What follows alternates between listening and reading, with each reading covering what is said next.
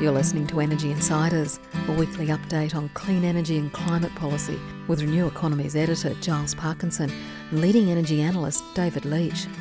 Energy Insiders is brought to you by SolarAy Energy, experts in solar PV, storage and monitoring, and Wattwatchers, providing super smart devices to monitor and manage energy use. Hello, and welcome to this latest edition of the Energy Insiders podcast. My name is Giles Parkinson.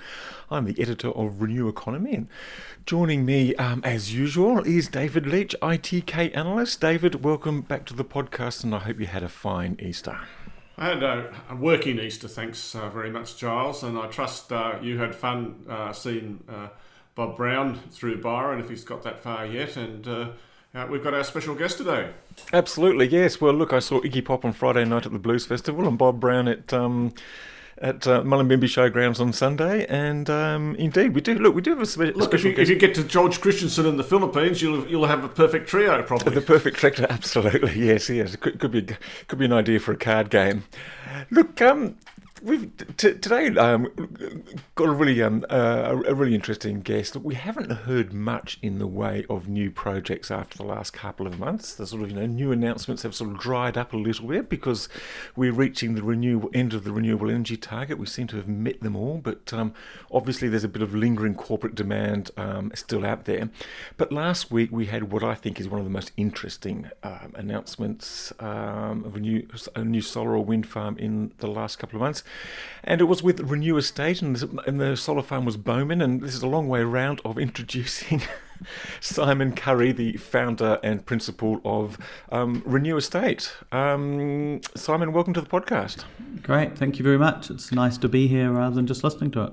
Yeah, well, there you go. Well, thanks for joining us. Look, um, look back to the, this solar farm, Bomen Solar Farm. It's 100 megawatts, which doesn't make it the biggest or the newest or the southernmost or easternmost or westernmost or anything like that, but it just seems to sort of strike a few interesting points because of the um, nature of the contract and the deal. Can you just run us a little bit through it, through us, um, some of the key details and, and, and why they are important?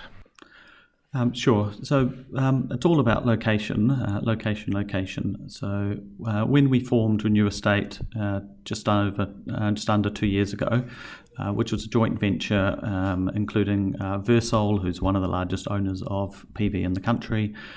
we really set aside, set ourselves a goal of trying to do things differently, and part of that was trying to be closer to load. so Bomen's our first project. Uh, and we really you know, drove around New South Wales and Queensland, focusing on sites which were much closer to load than many of the other solar projects which were in the development pipeline. Uh, so this was on industrial land in the Bomen um, Industrial Park, uh, which is where the inland rail's going through. There's a canola factory right next door. There's uh, Cargill Teys across the road. Uh, there are some other solar projects now being promoted in the same area uh, and it's you know, literally on the outskirts of uh, Wagga. Mm. And, and, that closer to load is actually quite important because we've seen over the last couple of months, the last year, in fact, a lot of issues for um, built and um, other other uh, wind and solar projects in the pipeline, which are being marked down quite heavily on the marginal loss factors, which is essentially um, a calculation made which is influenced by the distance um, between a wind or solar farm and um, and the capacity it's supposed to be meeting it's we we wish we'd had a crystal ball and we'd um, you know known where the you know the draft um, uh, MLFs would come out for 19 and 20 when we set off. Uh, I think we would say we had a pretty fair idea that you needed to be closer to load and also focus on system strength. Uh, so that's one of the reasons that we chose uh, the site next to the Wagga North substation. Uh, you know, at the time we started developing, uh, Snowy 2.0 wasn't really even on the cards uh, let alone the, the whole reinforcement from Tumut, Wagga to Bannaby. Um, now, for us looking into the future, uh, we believe anything around Wagga is going to be quite strategically located because of those reinforcements. Simon, um, Energy Estate, as you you mentioned, is a JV with Wirsol. I, I hope I'm not wrong in guessing that's where the capital comes from to some extent if I look at your website, you've got about 11 people, and you were uh, previously uh, uh, uh, part of Norton's. Can you just describe a little bit about how Energy Estate came into being and and uh, what its objectives are. Is it is it an investment bank or is it a project developer? I mean, uh, what do you see as your skills? Um, well, when I was sitting um, munching Easter eggs um, over the weekend, uh, explaining what we do to someone, they said, "Oh, you sound a little bit like an, an old merchant bank," uh, and there was uh, a ring to that. Uh, so we we spun out. So Vincent Dwyer and I spun out of Norton Rose, where I had headed the energy team for 15 years. Uh, this time last year, uh, and so Energy Estate um, is effectively the uh, is our business. Um, and Simon Corbell has joined us. Um, I can announce today that uh, Christian Krebs, who used to head up the structured finance team at NordLB, uh, he is joining us uh, soon. Uh, we have Luke Panchal, who used to head the EY transactions team. Uh, and it's really to be a full functioning advisory uh, for the energy sector, but we also do acceleration. And Renew Estate is an example of our acceleration. Uh, so Renew Estate was my idea. Um, I sat down with Toby Roxburgh from Beast Solutions, uh, and then Wirsol came on board uh, back in 2017. Uh, and that's the sort of things we uh, are really looking to do. Um, along the other project, which has been in the news, is Walcha. So that's the four gigawatt project up on the New England Plateau, where we've been working with the developer Mark Waring, and uh, we announced that we were coming on board to accelerate the project back in November. Uh, and for us, it's right across the sector. Um, people think I'm a renewables person. I'm actually a gas person. I spent most of my life in London working on gas projects, uh, gas power. Uh, and it's really about how do we, you know, we, what the name, what it says on the tin is, how do we accelerate the transformation, both through doing strategic advisory, and we're very like very very fortunate to have Simon Corbell on board we don't want to ever lose um, the sight of, you know, we're here, this is a consumer facing industry, we have to deliver low cost, affordable power, and we must make sure that we have the economic development um, that, we, that we can achieve. I'm sure Simon's very well connected, uh, and perhaps we'll come back to Walcha, but I just want to ask uh, how's the forward uh, workbook looking? I mean, at the outset, Giles mentioned there's an inquiry. Uh, there's a sort of shortage of new projects right now. Uh, I guess a lot of us in the industry are trying to assess whether, you know, some barriers have been put up in terms of connection agreements, prices, uh, renewable certificate prices aren't as high as they were. Um, are, are, we just in a holding pattern, or, or from what you can see, do you do you think? I mean, how would you describe industry conditions? Uh, I mean, I've been very fortunate over the last 25 years to work with all sorts of amazing people uh, globally uh, and, you know, seeing the uh, ups and downs of very many different markets. Uh, you know, I moved here four years ago for life, not for work, uh, and I still believe that we're sitting in the lab. what we're doing here today now is so many other places are looking at, and I see there's just a, a world of opportunities they won't always be the same. Uh, in particular, I think there's an increasing and correct focus on dispatchability and storage right now. Um, I was quoted in the AFR this morning to say that the number of uh, vol hours uh, is scandalous, and I stick by that. Uh, we have to now focus on how do we dampen down vol, um, how do we you know, bring in greater competition to the markets uh, through whether it's CSP, whether it's pump storage hydro, whether it's gas peakers, um, so I, I, see that you know, what we were doing two years ago with pretty vanilla large scale solar, uh, that's not the future. Um, the future will be far more integrated um, you know, and a broad range of different technologies.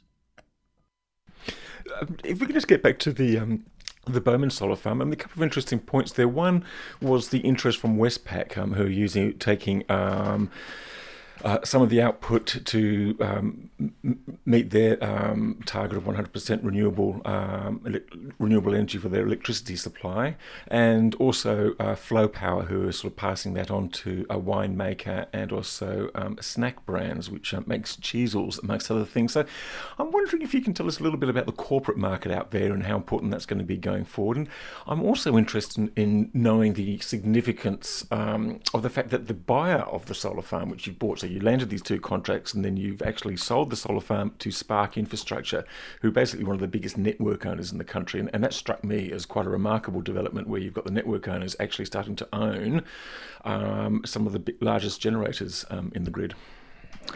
Uh, well, in my house, certainly uh, the only off taker that counts is uh, snack brands. Um, my children aren't so excited about um, you know a, a bank or uh, a, a, wine company. Um, they will so, one day. Yes. Um, so, you know, if you look back a couple of years ago, uh, we were just at the beginnings of the corporate PPA market in Australia. Uh, you know, people were being dragged, kicking and screaming, looking over at what was being done in the US. Uh, WWF was doing a good job trying to spruik the market, uh, but it was it was going pretty slowly. Uh, you look forward, 2018 was was really the year, um, and I've been involved in most of the corporate PPAs that have been written in Australia, uh, and that comes off the back of uh, some of the ones I did in Europe.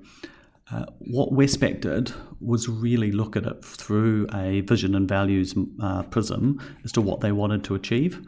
Uh, and you know that's one of the reasons that that we teamed up with them, and one of the reasons it worked as well with Spark. Um, this was more than just about a price or you know meet, meeting um, you know carbon commitments and the move to 100% renewables. It was what else could be done. And that's really then, I think, taking a leaf out of what we've seen in the ACT and, v- and the VRET, which is, I think, corporates sometimes they miss the buying power they've got and how they can achieve far wider goals than just you know uh, meeting their electricity or sustainability needs. So things such as the scholarships, um, the work, the community fund, we've got a, we've actually got a local jobs commitment uh, written into the PPA, uh, much more like you'd have with a state-based tender. Uh, and that's where I see the future, both here and globally, is that you know if you're Apple, then you should be really looking at what you do around modern slavery when you write a corporate PPA. Um, there can be you know, there's a lot that can be achieved. Um, you know, when VRET came out, did anyone else really would think that Vestas would you know reopen factories in Australia? You know, ten years after they closed them, I don't think we thought that was possible. Um, and that's why I mean, you know, I think clubbing together will also be the future. If we get more of the corporates to club together and agree on the common goals they'd like to achieve. I mean, that said, I, I, I, it's hard to model out a decent return for Spark. I, used to cover Spark quite extensively, and I can't quite see myself that the return they're getting on this is the same as the return that they were getting on their uh, existing business, but uh, perhaps time will tell.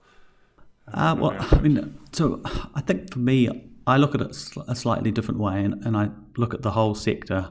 Uh, and I think even when you look at someone like Shell or Petronas, who's just bought, bought CNI player in Singapore, th- the question for me is in the sector, from you know wellhead to consumer, do you want to just be in one part of the sector anymore?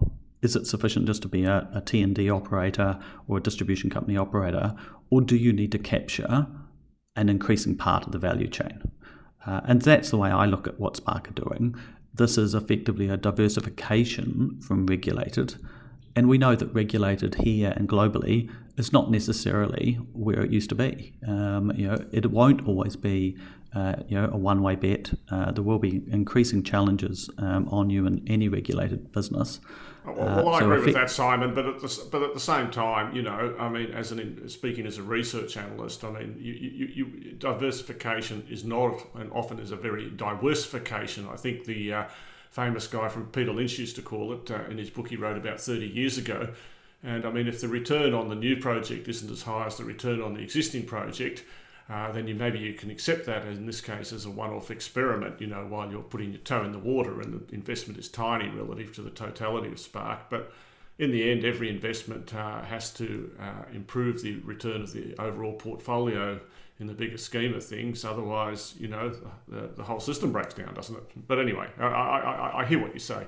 Yeah, but but I think I think we probably have slightly divergent views in terms of you know will the returns on transmission distribution assets continue to go up or go down? Um, I believe that in a you know in a world where uh, electricity is even more populous than it was in the past, um, you know, you it's there is certainly um, you know having non-reg income um, is uh, you know is not diversification. And I'm just wondering if there's an, another broader issue here too, because it's interesting that you've got corporate customers um, taking directly from the solar farm or via some a new intermediary like Flow Power.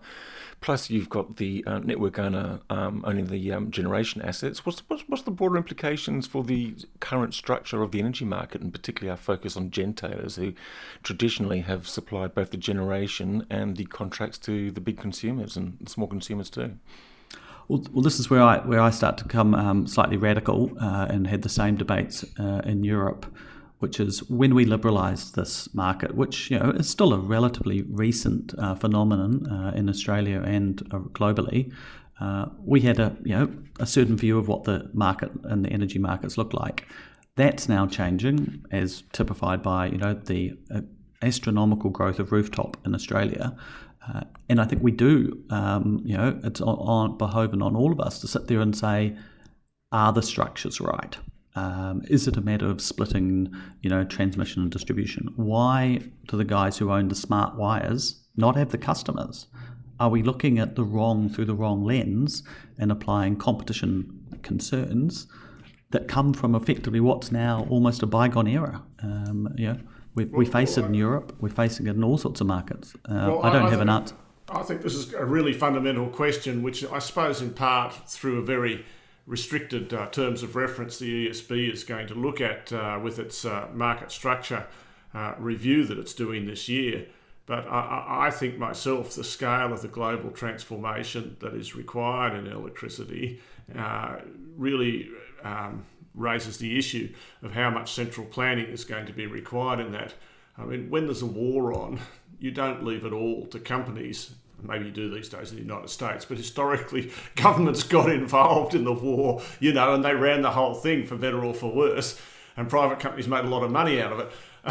I mean, uh, to me, it's like not quite a war on global warming, but it's not that far away from it. And the market structures that, I mean, we can see this in transmission planning. I mean, we're still continuing to have a long debate about transmission planning when it seems to me that we, we need some more transmission to go to the point. I think Spark has got plenty more transmission, or Transgrid has plenty of transmission opportunity investments. Yeah, I'd be interested in your thoughts, Simon. Oh, I, have spent my weekend um, between Easter eggs um, reading uh, the Western Victorian and rereading the Western Victorian um, PADR, um, and you know been involved the last few weeks with the uh, PSCR for the um, you know, between Transgrid and Powerlink for second QNI. Uh, and I, I, totally you know concur. I was very fortunate to be member of their working group uh, for their ISP, um, and I think that one again really opened my eyes to say we have to move to much more central planning. And from from being someone way on the other side of the fence, saying, "Oh look, the industry was always sorted out," I've definitely you know come you know, sitting in a different position now saying the industry is not collaborating. We're not actually very good at uh, creating the collaborative um, structures we need. Um, I don't disagree with Kerry Schott uh, in terms of anarchy.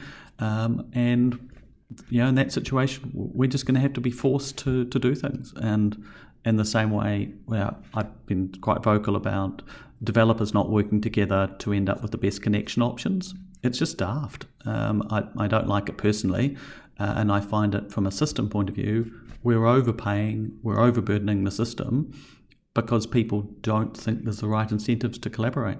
So they're just going to have to be made to. So, just on that uh, point, uh, one of the AEMC inquiries is into the uh, amount of information that has to be disclosed in, uh, by intending participants and there seems to be a suggestion that some developers start a project and then sell it to someone else at some point, and because they're going to sell it to someone else, they don't have to get tell the market very much, uh, and there doesn't seem to be much disclosure uh, of of um, uh, companies that have got either offers to connect or let alone connection agreements what do you think of the um, um, AEMC process, or is yeah? So I I'm a I'm a little disappointed about with myself because from about November last year, I kept on telling everyone I was going to put a rule change in uh, around transparency, um, and then sort of in February, I heard that this one was coming. Um, in terms of uh, the, the, consultation, uh, yeah, I, I, believe we have to move to a, a visible queuing system or, or something of that akin. Uh, it, you know, the idea that two developers competing for the same connection point can't even be forced to tell each other. Um, you know, and the, the poor uh, TNSP is just stuck in the middle. Again, it's just daft. It doesn't help us from an economics point of view, wastes time and money, uh, when what we're really trying to do is, you know, and you, you talked about the war, um, you know, we could we could be in trouble here. We only need a couple more of these old coal-fired power stations to fall over, and we're short of capacity. Um, we need to work out how to replace the existing capacity as efficiently as possible. The more information we have, the more efficient we can become. So, how do you sort of view this when you're looking at um, a project like Walcha, which, as you said at the, um, near the start of the uh, podcast, was um, four gigawatts, a mixture of wind, I think, solar, um, and various forms of, forms of storage, I think, sort of um, um, both pumped hydro and battery. So, tell me, you, you've got a four gigawatt project there. What sort of things are you going to be looking at to prompt or to facilitate that level of investment? you know, what sort of policies do you need? What sort of rule changes are you looking for? what sort of market needs to underpin that that sort of project? Um, that's a, a, great question. Uh, and that, so I, I first found out about Walcha in about two, about two and uh, so August 2016. Uh, and I sort of bounced down the steps of a meeting saying I've heard about a two and a half gigawatt wind farm and thought it was sounded fantastic. Uh, and man, how things have changed since then um, in that this was a wind farm which was really off the map at that stage. There was not a single other competing project from Armidale uh, really down until you hit um, Hills of Gold, the Nundle wind farm. There was no solar, there was nothing else. Uh, you look at that region today, it's now part of the nor- you know, northern New South Wales REZ. Uh, there are a, you know, I wouldn't say a myriad, but there's a number of other projects in development. Uh, what has been good is the quality of the resource has been recognised. Uh, it is some of the best untapped wind uh, left in New South Wales.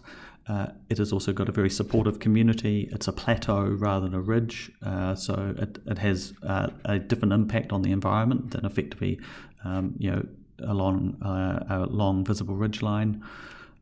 and it's now all about what is the right strategy to harness that resource but at the same time twinning it with what's going on in the Hunter Valley and then what's going on in around Bulli Creek and Sapphire. Uh, and I think we are moving, um, you know, increasingly to much more system planning. The the discussions we've been having with Transgrid and PowerLink uh, have been, you know, around that system planning. What should we facilitate rather than just what's on the books at the moment? Uh, and I think that's a really good step in the right direction um, when we're looking at you know a very available good solar resource up on Bulli Creek. We've already seen what's happened at Sapphire, and so the Sapphire hub is part of effectively one it was one of the key parts of the proposals, and then the Uralla hub, which facilitates the exploitation of this um, resource. But key for us is a way um, to do this, uh, what we'd call responsible development. Uh, so Vincent Dwyer, my partner, uh, he talks about uh, seagulls to a chip as one of the issues with the REZ. Um, we've got to make sure that we don't look back and go that we've just got you know a spoken wheel where we haven't thought about the transmission corridors. Uh, we have upset communities all over Australia where a REZ was plonked down on top of them. Uh, that's you know we're not perfect, but that's one of the things we're really trying to um, it's you know master planning. So we're talking about master planning of the REZ and master planning of Walcha. So, so what's the timeline, Simon, uh, for I guess uh, this these developments, or for, for your development in, in particular? I mean, when what are the key one or two key milestones, and you know when, will you achieve them at the moment?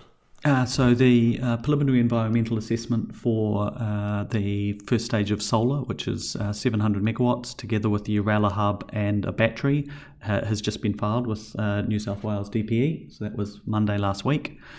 Uh, that was after um, you know spending time with various um, community groups. Um, but you know, and so that's the, the first stage.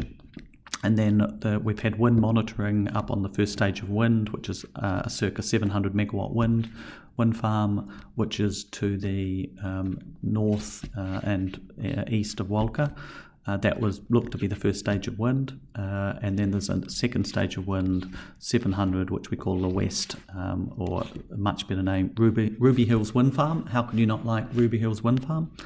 Um, so that would be the next stage, and this is now working with uh, Transgrid uh, and then the other grid stakeholders uh, and the other projects in in that plateau to work out what is the best connection option looking at what, what is available on lines 85 and 86 uh, and how the you know the project and the re, the REZ fits in with the potential second QNI.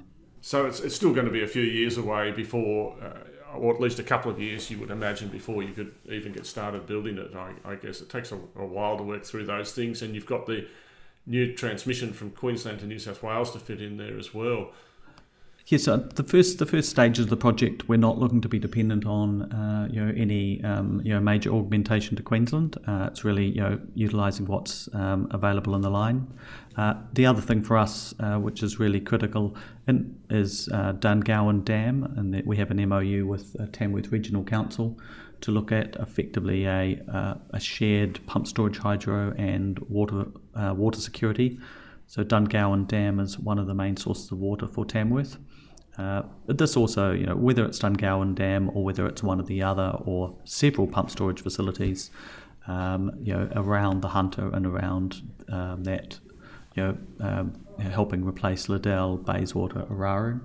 Um, you know, immediately you'll go, but what about Snowy 2.0? And I say, well, there's something big sitting between the Hunter and Snowy 2.0.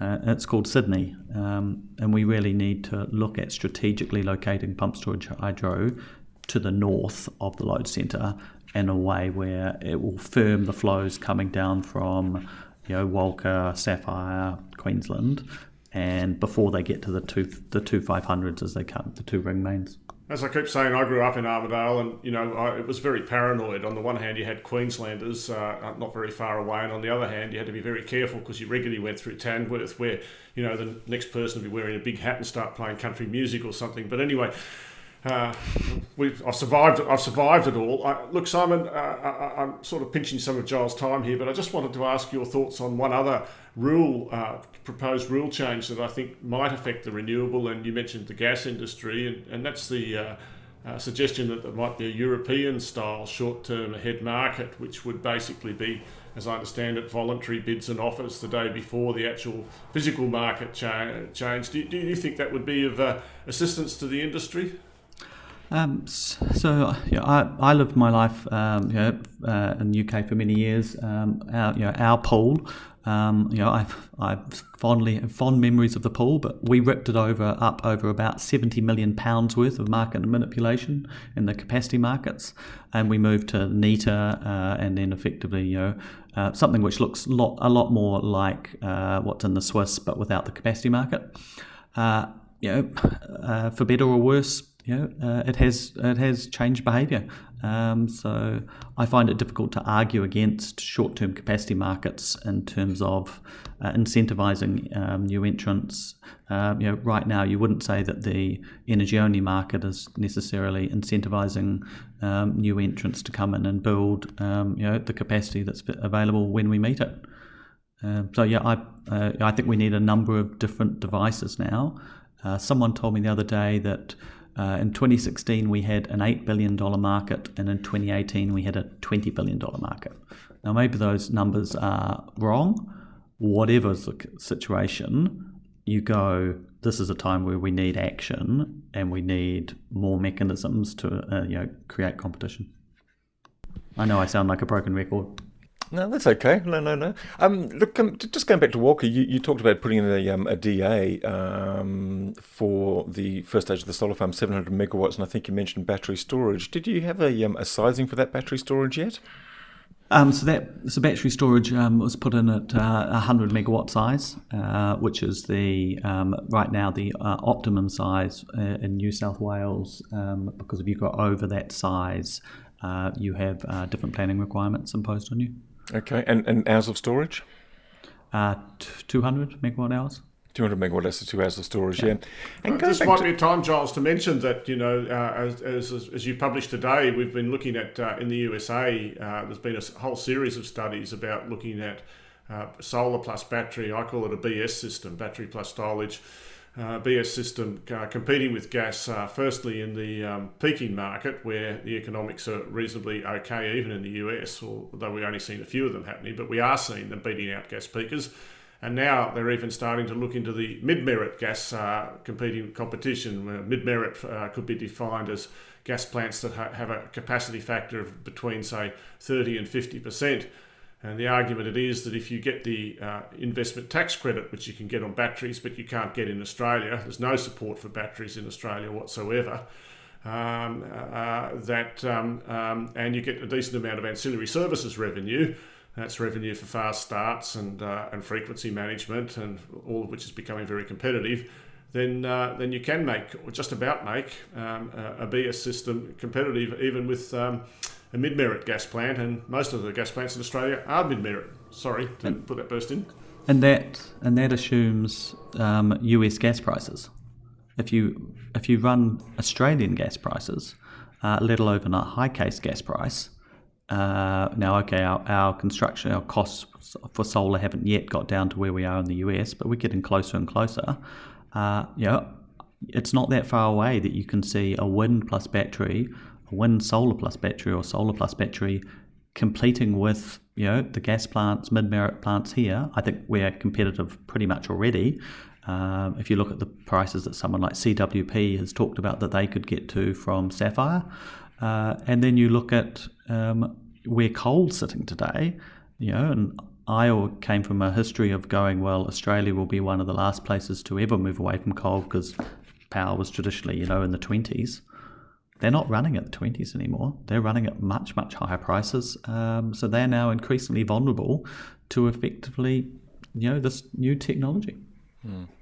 And it was interesting that um, Tesla put in a submission um, to one of um, AEMO's um, reports, and they were talking about the need to sort of think about battery storage in terms of um, not just sort of one to two hours, but also four hours, challenging exactly that mid-merit market that um, that David is talking about, sort of you know encompassing the whole peaks, because they thought that battery storage could probably do a cheaper and more efficient job in that market too. So really pointing towards a change there. Look, you did actually mention solar costs. I'm a little bit intrigued as to what the result from Bomen Solar Farm was. I think um, David might have done the brief calculation on the top of his head, worked out the amount of revenue that um, Spark was expecting from annual revenue from the various contracts and dividing it um, by the output and came up with a figure something like $55 a megawatt hour. Is that sort of the ballpark uh, figure for some of the contracts or the expected return? Um, yeah, I'd say that's that's a, that's a good ballpark. Uh, it's certainly you know going back to your point about the the RET. Uh, I don't look at anything uh, through a, a, RET prism. Um, I've never been a, a, great fan of subsidies. Um, I'm much more of a commodities person. Um, so I uh, you know I'm happy to see effectively the back of the RET or people looking at value, um, and it's all about you know what price you can compete on. Uh, one of the things we did with Flow, uh, we were really the first project to sit down with Flow and say, what do your customers want? Rather than say, I want a 10 year contract because it makes me more bankable, we said, what can you sell? And they said, well, we can sell some black for five years, we can sell some bundled for five years, we can do a bit of seven, and we can do quite a bit at sort of 10 to 11 end to rent. So that's the way our contract with uh, Flow was structured. Um, so really, you know, and that would be, you know, so some of it's priced much closer off the curves, some of it is effectively priced as, a, you know, uh, what you'd expect to see in the long-term markets. I guess the baseline is that at $55 a megawatt hour, roughly, um, that's enough to make some money out of a solar farm these days. Well, that's that's my point, Giles. It's it's only just enough. oh, I was going to ask Simon: Is it just enough, Simon, or have you walked off? Have you um, now bought another um, couple of packets of Cheezels? Um, yeah. So, I, um, s- sadly for many people in the market, I'm not retiring anytime soon. Um, you know, it's um, you know we're we're here to stay. Um, you know, I was speaking with uh, Ivor Catto, the CEO of RES, recently, um, and both of us were quite passionate about um, you know uh, what we see as our calling, which is to deliver low cost pricing. Um, this is not an industry where we should be happy with getting low, high prices. Um, we have to deliver low cost. Otherwise, we're under attack. I mean, I've been through all of the, the FITs which are under attack in Czech Republic and Spain and Bulgaria. Um, you know, a nice high price contract is really not that nice. Um, and we've seen it here when people have signed things which then seem to be out of the market. uh, you have to um, you know end up with contracts which reflect um, you know the lowest possible price you can afford to deliver. Um, yeah, we should probably be wrapping up the podcast pretty soon. I just want to ask one just general question, and it's an interesting one as we're going into the election. We're talking about policies, and basically the coalition is unmoved. Uh, the Labor has a 50% policy, which is sort of branded as sort of reckless and economy wrecking um, by some, and the Greens, of course, go much further and go that let's have 100% renewables policy. How quickly do you think that this transition can happen, and what sort of policies should we be um, aiming for, or do we just need a roadmap and a plan? Uh, well, I think one of the things which is often forgotten, and it's very relevant in Australia, is that this development is not going on in Sydney, Melbourne, or Brisbane. It's going on in rural Australia.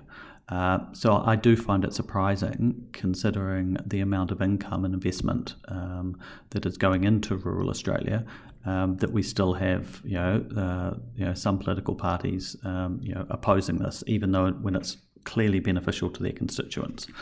Um, so I think that as an interesting question for us as to how do we, um, you know, we have seen in other parts of the world, effectively the traditional farmers' parties uh, go, this is fantastic, this is my constituents, um, and I want to support this.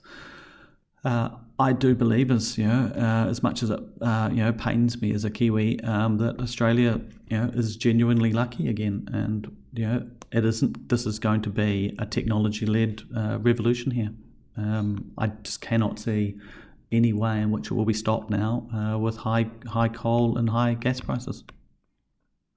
I, I think we need some policy myself. Uh, personally, I think it goes back to central control again, and we need policy to make sure that uh, uh, you know that because prices. That, that new generation actually gets into the system at the required rate. It's got to be forced into the system. But anyway, uh, as Giles said, we're out of time. Uh, like it's not for me to thank the sponsors, Giles, but uh, but you can uh, if you want. I'm going to thank the sponsors then, Solaray Energy and Wattwatchers, um, for your long and continuous support. So thank you very much. And look, um, thanks David, and thank you Simon um, for coming on this podcast and telling us about um, Bomen and Walcha and um, some of the other many pressing issues we face in the energy at the market. And um, good luck with your ongoing ventures. Great, um, thanks. I'll go off to my glass of McGuigan and my Cheezels. Nothing like sampling the products of the customers. Okay, thank you very much. And David, um, thank you very much. Thanks to all the listeners, and bye for now. Energy Insiders was brought to you by Solaray Energy, leading innovators of smarter energy management technology. Experts in solar PV, storage and monitoring, they're the smart choice for consumers and business. Visit solaray.com.au and secure your energy future today. Energy Insiders was also brought to you by Wattwatchers, makers of ultra smart devices to manage electricity use and costs. Accurately monitor and control electrical circuits over the internet in real time. Visit wattwatchers.com.au and take control of your energy use.